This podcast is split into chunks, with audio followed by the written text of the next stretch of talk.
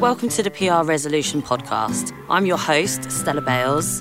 In this podcast series, I'll be interviewing experts in emerging areas of P R. We'll be taking those hot topics in public relations, dispelling any myths, breaking down the jargon, so you are completely clued up and ready to speak to your stakeholders by the time you reach the office. If you have any questions around the episode, please feel free to tweet me at Stella Bales.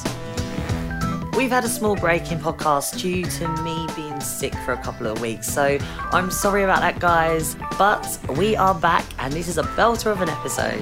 I started this podcast back in the summer with the aim of breaking down jargon and exploring areas of P R using real language. This episode with Steve Strickland, who is the co-founder of new agency Talker Tailor Troublemaker, could not be any more straight talking.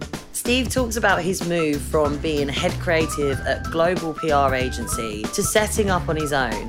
And it's the how and why of that journey that really makes this story so fascinating. Steve talks about his and co-founder Gary's experiences in P R over the years and the lack of diversity that they experienced. And it's those learnings and experiences that have helped build their agency and ultimately win the clients and the multiple awards that we've been seeing them winning. He covers how it's essential today to have a diverse team to truly communicate with the world.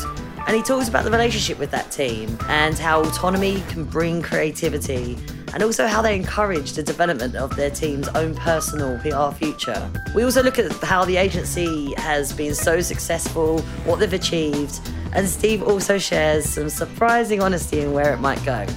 Overall, if you're looking for an insight into modern P R, want some very real language, and have a good laugh, this is the episode for you. Here's Steve.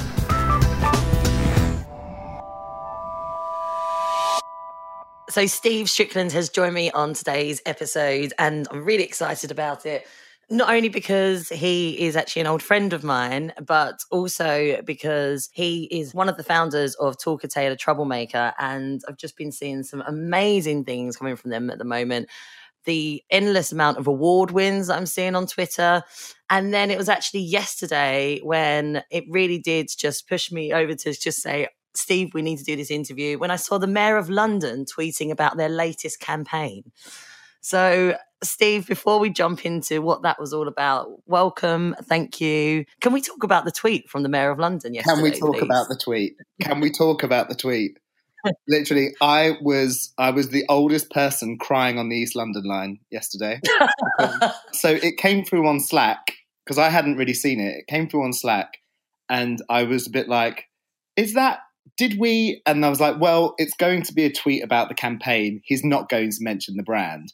And then he not only mentioned the brand, but he added the brand. So Sadiq Khan was talking about the campaign, which is pretty incredible, but it is a wicked, wicked campaign. And it's one of those creative ideas that almost never saw the light of day. So can I give you a bit of background on it? Please do. So uh, we went into Deliveroo, the brand. We had basically one meeting to see whether they were going to take us on or not. So we went in with ideas that were about every single month and how we were going to hijack and all that sort of stuff, and et cetera, et cetera. The usual thing you'd really expect. But one of the comments in the room at the time was, listen, our brand is about making the riders heroes and it's all about the food. It's all about the food. Don't do anything that doesn't really focus and highlight on the food. So whilst I was in the room, I hid that slide from the presentation because I was like, that idea isn't what I've just heard in the room. And then at the end, because we were getting on so well, I was like, well, there was another idea actually that we wanted to share with you, but it just felt like it's off brand. And the client there at the time, she said, just show it to us. And then we showed it and she was like, I love this. This is great. Let's do this. Wow. It's only because of that conversation did that idea ever happen, which is amazing. Just for the listeners who aren't aware of the campaign that's going on right now for Deliveroo, and it's all in the run-up to Christmas, is that right? That's right. It goes all the way through to the end of the year. So basically, we have partnered with Missing People U K, which is the U K's largest missing people charity, to put the faces of missing people on the side of Deliveroo riders. So if you're listening in New York, it's like Grubhub, where there are riders on our streets every single day. They are super illuminated because they wear these beautiful like teal coats and they've got these amazing teal backpacks. So the faces of missing people are now on those backpacks. They're in the major cities across the U K all up until Christmas. And since that campaign launched, last month, uh, we've found three people as part of it. Oh, really? Yeah, it's unbelievable. So it's probably one of, like, you and I used to work on campaigns where we'd be ringing the same journalist and saying, listen, I've got this member from Atomic Kitten today. I've got that member from Atomic Kitten today. This is probably one of the only times in my life where we cannot field the number of media requests that are coming in, because there's just really? so many, like B B C, B B C, B B C. It's just, it's crazy, but it's, it's wicked. It's wicked, wicked, wicked. So I'm really, the guys have done, I'm talking weekends, late nights, crazy working hours, but it all feels good. But so rewarding. Yeah, it feels good. I'm guessing this is the highlight since uh, Talker Tailor Troublemaker launched. Is it two years now? Yeah, this is, we're into our third. As a highlight, as a campaign highlight, it's up there. But before I started the agency uh, with my business partner, Gary, I was always a, I was a, a creative. So I was a creative at an agency called Freud's, and before that, uh, and I was at M N C. And the most satisfying thing for me has always been those moments in brainstorms where people fall about laughing. That's like, because that's what, that's the type, I think, I think P R work, like, it should do good. It should change the world. It should do all that sort of stuff, but it should feel really joyous. I got off a call about an hour ago with a client who is a restaurant client. And the idea that the team came up with was called Christmas Carols.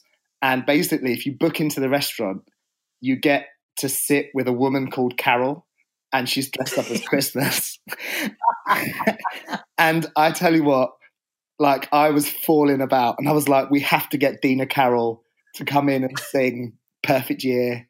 We have to get Carol Thatcher, like, just walking around. Carol Vorderman doing, like, the sums. Like, I just, I loved it so much. And that for me is those moments where I'm like, yeah, this is, this is better than any job in the world. That's, that's when I feel like that. The reason why I was so keen to interview Steve today for our listeners, as I mentioned, we are friends. We used to work together at H and K on some really important campaigns, as Steve just mentioned, with Atomic Kitten. Changed the world. Uh, so that was right at the beginning of our careers. We've gone off and done, um, gone into different directions, but I've seen him sort of move through some really amazing creative positions. And then I guess just over two years ago when he launched his own agency with Gary, Talker Tailor Troublemaker. And even though I knew that he should absolutely be doing that, I guess it's more of a surprise for people who would all, maybe always dream of doing, uh, setting up their own thing, but especially coming from the creative side to then leading an agency, you have to then start to get involved in things like agency admin and people management, and starting to really work both sides of the brain and not just the left side of the brain. So I guess that's really what I wanted to find out more about from you, Steve, like going from big owned agency setups where you're just in the sole creative role where you can come up with these amazing campaigns, to then going into st- starting from scratch, hiring people, you know, all of that kind of stuff. How's that been? So I would say it has been two and a half years of massive ups and massive downs. The entire reason that I wanted to do the business, and Gary wanted to do the business, is because we felt like the model was broken and that we could Bob the Builder get in there and fix it. That's how we felt. Like, there was a situation where we were in an agency. And by the way, if you're listening to this and you think my voice is camp, Gary Wheeldon's voice is, we are talking next level camp realness. But we were in a situation where we were told not to go into a pitch because it was with a Emirati client, and we were just a bit too gay for that pitch, according to the people around us. And it was kind of at that moment where we were like, yeah, this model isn't working for us. We need to do something much bigger. We need to stop having like meetings about diversity and just get out there and talk about fairness and representation and youth culture and all those things that we're passionate about. So we knew that we wanted to try a brand new model, which is why we started off by, we never mark up on any third-party costs. We are entirely transparent with all our billings. If if clients want to see how we bill, what we bill, what we make, we're happy to let them see it. We don't run a timesheet model. We run on a kind of promise model, which is we want to deliver a shitload of coverage for you, so we're going to do it, or we want to deliver this, and so we're going to do it. And if we don't do it, we want to be in a position to be able to say, okay, well, let's try it again if we can. You know, like, we just felt like the model needed a level of transparency that didn't exist. Yeah. And we wanted to be able to deliver that. But the kind of brass tacks of the thing is, to set up an agency, you need money. And I, my husband and I, we lived in a flat, and I'd lived in there for a really long time because I bought it really early when property was much cheaper for young people in London. And we wanted to move out, and I had some equity, and I wanted to do something with it that could potentially change my life. And so that's what we did. So we then went out and got an investor and basically slept around until we found someone that was willing to part with their cash, because we knew what I didn't want to go from was being a creative, a global creative director, to all of a sudden feeling like I was doing every single role in a business. And as an owner, you do, about twenty minutes ago, I was writing a press release, like you just, you get back to the basics of your job. But I knew that from the start, we I needed people who were going to be able to say, listen, this was the last time that I did a massive sell-in, because, you know, like media lists and all that sort of stuff that you and I used to pull together by hand, they are all totally different. And I was a creative director, so I just I hadn't had that experience, and that's what I needed. So the simple fact was we needed money to start it. And then the second part was we needed to stand out, because I didn't want to go from being, and Gary Gary Wheeldon was exactly the same. You know, he's a really senior guy, both at Freud's and at M N C. We didn't want to suddenly be a startup that nobody. We wanted people to know that we'd come to play, and we were coming after your, we were coming after your partners, and we were coming after your husbands. Like, we wanted people to be like, okay, these guys are serious. So that's why we picked the name that we picked, because it was different from anyone else. That's why we launched with our own photography, because we knew that we wanted, when P R Week wrote about us, we wanted to be the picture they featured. When we go to awards, we pay for everyone's outfits, because we want to be, even if we're not nominated for everything, we still want to be that picture, because that's what P R is. And we wanted yeah. to make sure that we were PRing ourselves and not be shy of the fact that, you know, I'd love to be one day like a apparel brand called Talker Tailor Troublemaker. That'd be cool. I just want to be more public facing than I think brands have been before. It's it's again a surprise when you see agencies start. It's normally around the five year mark that they start to win some more well known brands and businesses that we would have heard of, and bigger campaigns that we will hear of, and they start to then win awards. You've totally broken the mold there, where you're two years in, and I just see tweet after tweet of award wins um, from you guys, not just the lead picture in P R Week, but actual awards, and also awards for brands that are huge. Like you just talked about the Deliveroo one that's running right now. How have you won those brands? Have they been contacts, or have they been that they've noticed your own P R? Um, I think we're really good at PRing ourselves. I think we felt and we feel fresh and different. We just felt like we needed to stand out.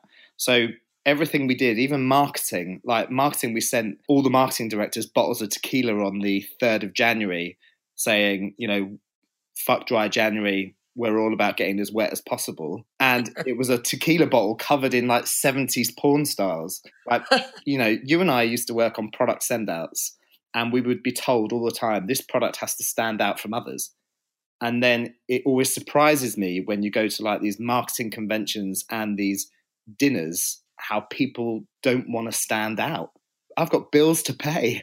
I'm going to force myself into those conversations. And that's essentially what we did, is we forced ourselves into the conversation. And that was by being opinionated, by turning up to P R Week Awards in full glitter jackets or with feathers all over our backs, because we wanted to be noticed. And you'd be surprised at how many big brand directors who would be at these awards, who've been at them for years and years and years, would come up to us and go, I just want to say you guys look fabulous. And then I was like, I just want to say, give me your business and I'll lend you my coat.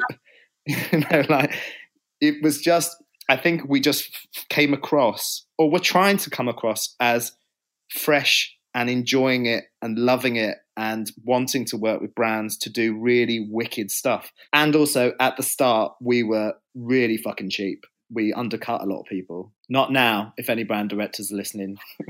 I'd made friends within the industry. I didn't want anyone thinking that I'd left one of the greatest jobs in our business, which is a global creative director, to all of a sudden set something up that people were looking and going, oh, blessed.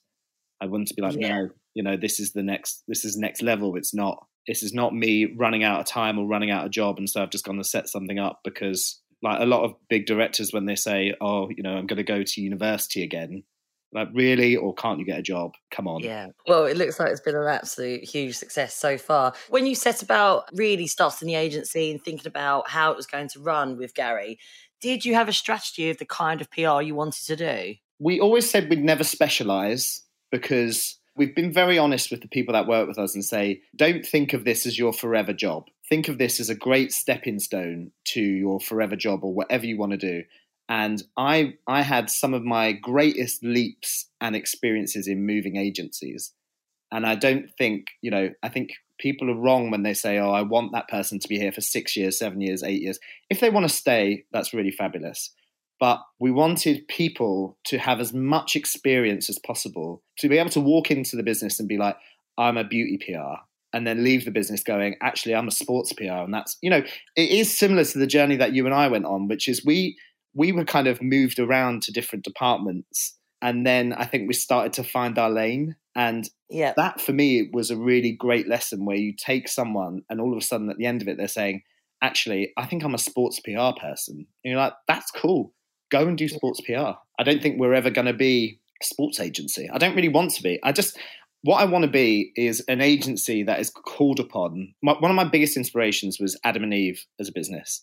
Because they, as an advertising agency, they came in and basically upended the other agencies by saying, we're going to take your current advertising and we're going to reinvent it, and we're going to show you the benefit, and you're going to have to take a risk on it. And that was very much our attitude, was, listen, we are small, we are nimble, we are quick, but, you know, there is a lot of experience in this business. There's a lot of senior heads in this business. We want to do something different with you, and we want to try something brand new, and you're either up for it or you're not. And I think what we found with a lot of big brands was that there'd, be, there'd become like this lethargy of consumer comms all looking like exactly the same thing. So you would go to another agency because they'd attracted you with a pitch, but then you'd end up in the same rut of like, here's your Valentine's Day story, or, you know, yeah. we're going to do a Mother's Day activation. I can't tell you the amount of times as a creative that I heard the, someone say something about when the clocks go back, and someone would say, how about we actually give people time back? And I'd be stood there thinking in my head, I'd be like, unless you are going to pull a TARDIS out of your backpack, that is just not real life. So we just can't do that sort of stuff. So it just... the agency that I want us to be, that I hope we're trying to be, is the one that says, all right, now for something really different. You know, some of the clients that we have, we do different things with every now and again, and we still can deliver that kind of safe, ongoing comms, you know, which being present is important. But I think we're also the people that if you set as a challenge, we can come back to you and say, all right, you're going to have a dinner with Carol, and it's going to be Christmas, and it's going to be dinner Christmas carols. Because I just don't think you'd get that shit anywhere else, if I'm honest. Can we make sure this happens? Right. Christmas Carol, I need to experience this. Yeah. I'm inviting Carol for Christmas Day, no matter what happens. Dina Carol, I'm tweeting her. I'm imagining the kind of people that are working at Talker Tailor. Can I shorten it to Talker Tailor? Is that okay? Yeah, yeah, yeah, yeah, please. So I'm imagining the people that you've got working there are pretty exciting young P Rs. That's what's in my head right now, just based on the facts of the campaigns you're working on and um, and the pictures that we see in, in P R Week, et cetera. Who are the people that you're attracting down to the business? And was it difficult to start hiring right at the beginning as well?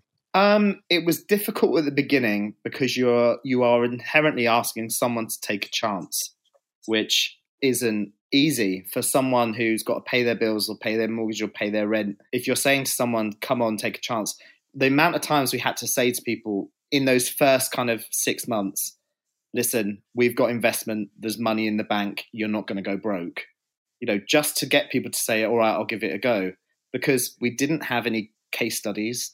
We didn't have an office. We had nothing really for people to grab onto other than an idea, which was, we're going to try and tear things up and we're going to try and do things differently. And by the way, if someone's invested in us, you might want to think about investing in us too. So we became a bit of a home for the people that felt like they were disillusioned with the other agencies. So there were a lot of comments that we got from people around how they were treated. So a lot of stuff around, if you are young, black and in the industry, all of a sudden you'd be included in every brainstorm that's to do with urban music. And it just felt like, you know, that thing that just happened with the, the woman who won the best football player in the world and they asked her to twerk. It just, it all felt a little like that.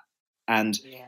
we became, I think, a home for people that were like, I want to try something different. I want to try something new. The the only hiring policy I've ever had is I think it's important to be able to look around the room and see someone else that looks like you. So yeah. for me, Gary and I, both being gay men, can share stuff that other people aren't necessarily going to get. In the same way that if you've got two people that every Sunday spend majority of it in church, they need someone to be able to talk to about that, because not everyone can share the we went to a bottomless brunch on Saturday kind of lifestyle. You know, so you have to be reflective of the people in the world. And, you know, we work with a company, a charity, sorry, called the Taylor Bennett Foundation, which is about getting essentially non-white people into our industry because it's still very tough. And one of the best compliments I had was when one of their interns came to us and said, "This is the most diverse agency I've been to." And I was like, whilst that is a compliment, that is just how the world should be. Because if we if we went downstairs to the bar below our office, that is what the world looks like. I feel like the energy in our business comes from the fact that I still consider myself a creative person, but I'm also married with a dog in a house that I've bought. I've got my mum's seventieth birthday this Saturday. Do you know what I mean? Like, I'm not going to be the person to tell anyone about what is at the cultural tipping point anymore. And I don't want to be, but I need to make yeah. sure that the people around me are. And that isn't by hiring the people who all look the same, who all got the same degrees, et cetera, et cetera. It just didn't work. So a couple of things that we did practically, we don't accept any C Vs. We only accept uh, a hundred word statement about what you think you can add to the business. We do a lot of intern programs, and a lot of our intern programs are just about attracting young, cool talent. We've tried to make our business as welcoming as possible, considering, you know, whilst we are comparable on pay, what we're not is we're not paying people huge amounts of money compared to like a massive big finance agency or something like that. So everyone gets their own laptop to take home, do what they want with. Everyone... With the entire business closes on a Wednesday, so everyone works from home on a Wednesday.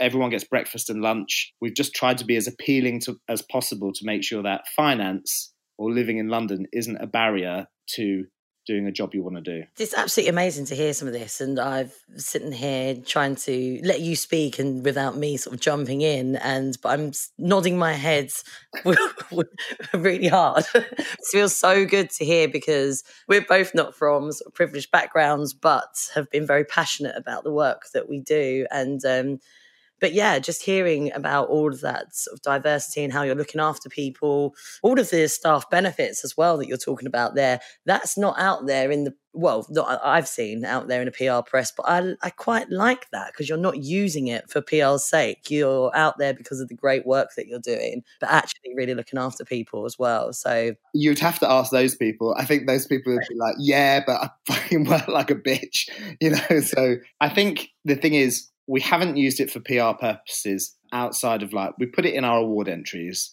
because I also don't necessarily want to advertise to clients that we're not around. I mean, the thing is, if a client says they want a meeting on a Wednesday, then we'll go to a meeting on a Wednesday. But we just try and now maneuver things around so they don't, so that we can spend Wednesdays. Wednesdays, to be honest, is a big selling day for us, because one of the things I've definitely noticed is that because the generation that's coming into our office are so mobile phone consumed, they don't necessarily have the confidence of speaking on the phone in public and want to have private conversations. So that allows people who aren't that confident on the phone, because you and I remember there were definitely occasions, and you and I will remember, we'd turn around and be like, yeah, yeah, yeah, all my calls are done, all my calls are done. And I'd just be writing on my list, like, no answer. No answer, left message, quite interested, you know, because there was nothing worse than having to make that what is an awkward phone call? Because it's basically a sales call. You're basically calling up and saying, excuse me, would you like Windows? But you're just replacing the Windows with a product. With a survey. Exactly. You're basically replacing a window with an Atomic Kitten. So they are not easy calls to make. And you either decide you're going down a real sales mentality where everyone gets into a room and they all put on a headset and they're like, bang, bang, bang. Or you just say, listen, you be you. And go and have that conversation wherever you want to have it. One of the things I found so interesting, I mean, like the people that work with me are like my teachers, because one of the things that I found really interesting is how people were trying to change their voice to sound like P R people. And I was like, I don't, what does that even mean? And we're like, well, you know, some people don't like the way that I say ask, or they don't like certain inflections, or, you know, and I'm like, no, no, no, no, no, you don't understand. These journalists get called every single day. The reason you are special is because you are you. Don't be anyone else. I think that kind of behavior, that selling mentality where everyone gets together and everyone has to sound the same, and you would make a call and then someone next to you would be going, I don't mean to listen in, but I wonder whether you should change this and this and this and this. And you're like, do you know what? I wonder whether you should go fuck yourself, actually, because this is hard enough without you sitting there doing that. So just freeing up that to go, just be a bit more yourself, seems to be working. I mean, I've just been um, transported back fifteen years and it's feeling pretty weird right now. I remember people telling me exactly how I should be um, changing my whole Essex accent in uh, whilst I just put down the phone to an F T journalist. It was awful. I remember calling my dad because I was um, I couldn't get home for his birthday, because I was stuck in work, and I kept, like, not because people were forcing me to work, but because I've always cared about doing a good job. And I was there because I wanted to do a good job. But I remember my dad on the phone saying to me, why are you talking to me like this? Because I called him up essentially like, you know, my mum, my mum's uh, Glaswegian, but when, when we first moved to London, we lived above a pub, and she would have her telephone voice, a bit like a Hyacinth Bouquet. And she would turn into this like Edinburgh, obviously from a castle somewhere, kind of Scottish, until she found out who it was. And then she went straight back to Glaswegian. That was P R for me. So funny. Where are you guys at right now? How many people are working at Talker Tailor, and how many clients have you got? What's what's the current scenario? Um, so there are sixteen of us. Well, it really depends on the day. There are sixteen of us. Um, there's sometimes we have freelancers in. There is also a lot of virtual workers. So my P A and Gary's P A are both virtual. So uh, Jess and Hannah, shout out. They work virtually. Our finance team work virtually. Our H R team works virtually. Our entire reception. So if you call our, I'm not sure if I'm giving away any sort of secrets. I, I really don't care. Um, but if you call our reception number, it basically goes through to a centre in Uh, Wales, and then they put you through to us, because we just don't have the money to be hiring people that are vanity hires. And I don't mean receptionists are vanity hires, but we just don't have that money to be throwing around yet. We, you know, are hiring P R people. So there are probably, I would say, twenty-two people, but that is also including kind of our virtual workers. We also work with a guy called Ian, who's our head of media, and he he kind of comes in and out. He's he's kind of on his own schedule, but, you know, he is a father of two, ex-major news journalist. I don't see what gives me any right to tell him when and when he should and when he shouldn't be in the office, unless there's a meeting that I need him at. Do you know what I mean? It's like, I've always said to, like, I never ever want to see in my life an email that says, I'm sorry I'm running late. I just, I honestly, I've got no time. So like, like it just... Is that because we sent so many of those? Oh my God, so many. And also I remember having like that full like panic, kind of half walk, half mince, like from the station, like, oh my God, oh my God, oh my God. I just don't want that panic to exist. So if you're late, then you're going to have to catch yourself up outside of the meeting. It's you and your workload. You have to start from a position of, the people are here because they want to do a good job, because they want to be successful. I don't believe anyone goes into a job and says, do you know what? I really want to be shit at this job. I just don't think that's the case in P R. I think people get there because they're like, I like P R. I want to do P R. I want to be great at it. And so then you just have to say, cool, I'm going to trust you with your own career and your own career choices to be the best person you can be. And if that means you're early every single day, then you're probably going to get promoted, you know, because that's just the way it happens. Um, so yeah, there's about twenty-two people. And then Client-wise, we've got, I'm going to say ten, which is a mix of kind of projects and retainer, but mostly retainer work. In terms of the, just going back to the people that are working in the agency, are most of your projects sort of traditional media relations, or are you looking at social? Are you doing any paid? Like, what's the kind of makeup of the campaigns that you're working on? It really differs. Like, so Direct Line, um, which is a U K brand, which is an insurance brand, we've just sold them a YouTube grime artist partnership, which is like the weirdest thing ever. But so they, they basically came to us and said, Direct Line doesn't mean anything to young people. And there was this young grime artist. By the way, I'm saying all this secondhand, and I've been given this information like a script. I'm waiting but, for you to tell us who the artist is. Uh, so the artist is still T Boo soy. Um, But there was a there was a grime artist that did a song called Addison Lee, which was obviously all about Addison Lee. Yeah. There's a real mix of like YouTube stuff. It's all very content based. So, and by content, I mean like either we create a stunt, or we create a partnership, or we create a YouTube clip, or we create blah. We don't do social. It's interesting. Like, I've had quite a few clients say, "Could you look after our social?" It needs to get to a certain point where I think that the money is going to be worth it from the clients to be able to do it. I'll be honest, like I see like social media teams working from like seven in the morning till eight at night. And I'm just not sure I want that vibe in the office. Like, I know where you're coming from. And also just to say you you don't do social. I mean, the campaigns that I've seen come out of your agency have been very social in terms of how well known they are and how the talkability around it. But yeah, totally know where you're coming from in terms of managing a um, a social feed. It's an interesting thing in our industry to see whether, because obviously P R is communications, but then there is a whole sort of customer relations department that sometimes is rarely connected to P R, even though that's questionable whether that should be happening, but but they are trained in looking after customers. So it's whether it's sort of a talking at or, yeah, where that sits. I think it's interesting. I, I basically think that Twitter is either a comedy platform or a customer service platform.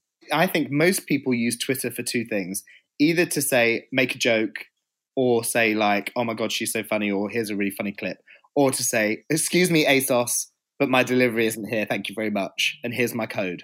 If you can do beautiful photography, and that's always going to be part of our brief, then I think it's a nice social thing. But I, you know, I still think that the fundamental of P R is about getting the right people talking about what you're doing. It's just that it moved slightly from newspapers, which I still consider to be really important, to social influencers and news channels online. Whilst we don't control the social content, what we do is we create content that is sociable, probably. Yeah. Oh, I, I like that line. That's going on the yeah, new website. New, is that your, a new agency strategy? Exactly. New website launches January first. What's the future? What's the plan from now with so much success behind you so far? So we've always talked, Gary and I have always talked about uh, selling the business at one point. I'm the Mel B of openness. Wherever it's possible, I will never lie about a single thing. We would like to sell to an agency at some point who feels like they could use the energy and the creativity of us as a fire starter in their own business. So I don't want to sell to move on necessarily, but I would like to sell to have an even greater impact than we're having right now. So if we could be bought by a big global marcoms, then I would like to be going into different markets and saying, this is the attitude, this is what we want to do, this is how you can make it happen, and this is how you can unlock revenue from it and unlock awards from it and stuff like that. So the plan has always been that, but I think we're probably a good seven years off that, five to seven years off that maybe. The immediate plan is we need a new office because there are a lot of us and there's one toilet and that just does not work. But it has to be about the work. Like, I have a genuine ambition to do something that changes the world. And I think P R has the power to do it. I think if you can get the trust of a client to be able to go in and then say, listen, you've seen us do these two or three things, we think you should do this next. And that could be a potential fundamental change to that business. I think that is really, really exciting. Outside of that, so Ned, who was our first employee, gorgeous Ned, he's now set up his own business. And I would love to see that. I'd love to see, like Kim in our office, who we just recently made our creative director, she wants to be a big hitting creative. That would be wicked. So I'd like to see, I'd really like to see the people that are in our business go on to do like wicked, amazing things. You know, like in Harry Potter, where he collects those, not Harry, not Harry himself, but there's a professor who like collects all the different students and they all go on to do things. He's like, oh, you know, he always takes my owl if I write. That's the type of thing would be wicked. I haven't actually seen any Harry Potters. Are but, you kidding um, me? No. You need to get out of the clubs, get off the roof of Soho House and treat yourself to some Harry Potter over Christmas. Okay, over Christmas. I'll let you know how it goes. Yeah, um, I absolutely love that as a as a business strategy, though, sort of seeing how you can build people and then watching them flourish. Also, the, the sale goal is quite interesting. Again, not many people would be talking about that right now. I love that honesty, but also imagining Talker Tailor in a toolkit box that you can go off and sort of teach others. But also the fact that your your other aim is to gain one more toilet. Yes. I think the thing is, you know, I don't think anyone should ever be scared of or shy of their own ambition. I did not start this business to be a small startup. Like, I started this business because I genuinely think we can help change our industry for the better and help make it more attractive and, and, and more appealing to people that haven't been in our industry before. I think that's really exciting. So, you know, I am open to offers, F Y I people. Before we close, just bringing it back to what we were talking about right at the beginning of the interview, can we just go back to the point that your latest campaign has found three missing people, which is just incredible. I think that, you know, quite often I'm in my position with Coverage Book, I'm talking, and in the industry, I'm talking about measurement and metrics and let's try this new metric. Shall we talk about unique? Shall we talk about reach? Let's not talk about A V E. Let's forget all of that. You found three missing people in the past few weeks. To just be clear on that, that is also the the incredible hard work of like the police and Missing People U K. It's yes. not just the posters on the delivery bikes. Like, I think we've helped to elevate the personal stories of these people again, but, you know, they've been found by the police and yeah. this amazing charity. Especially around this time of year, that is yeah. absolutely heartwarming. So uh, well done, you and Gary, for setting up such uh, an amazing agency. Really looking forward to seeing where else you go with it. Thank you so much. Thank you. This is the P R Resolution Podcast. Keep in touch by following me on Twitter at Stella Bales. For more reading on P R, head to blog dot coverage book dot com. Don't forget to tune in to the next episode and make sure you subscribe to the series on iTunes now. See you there.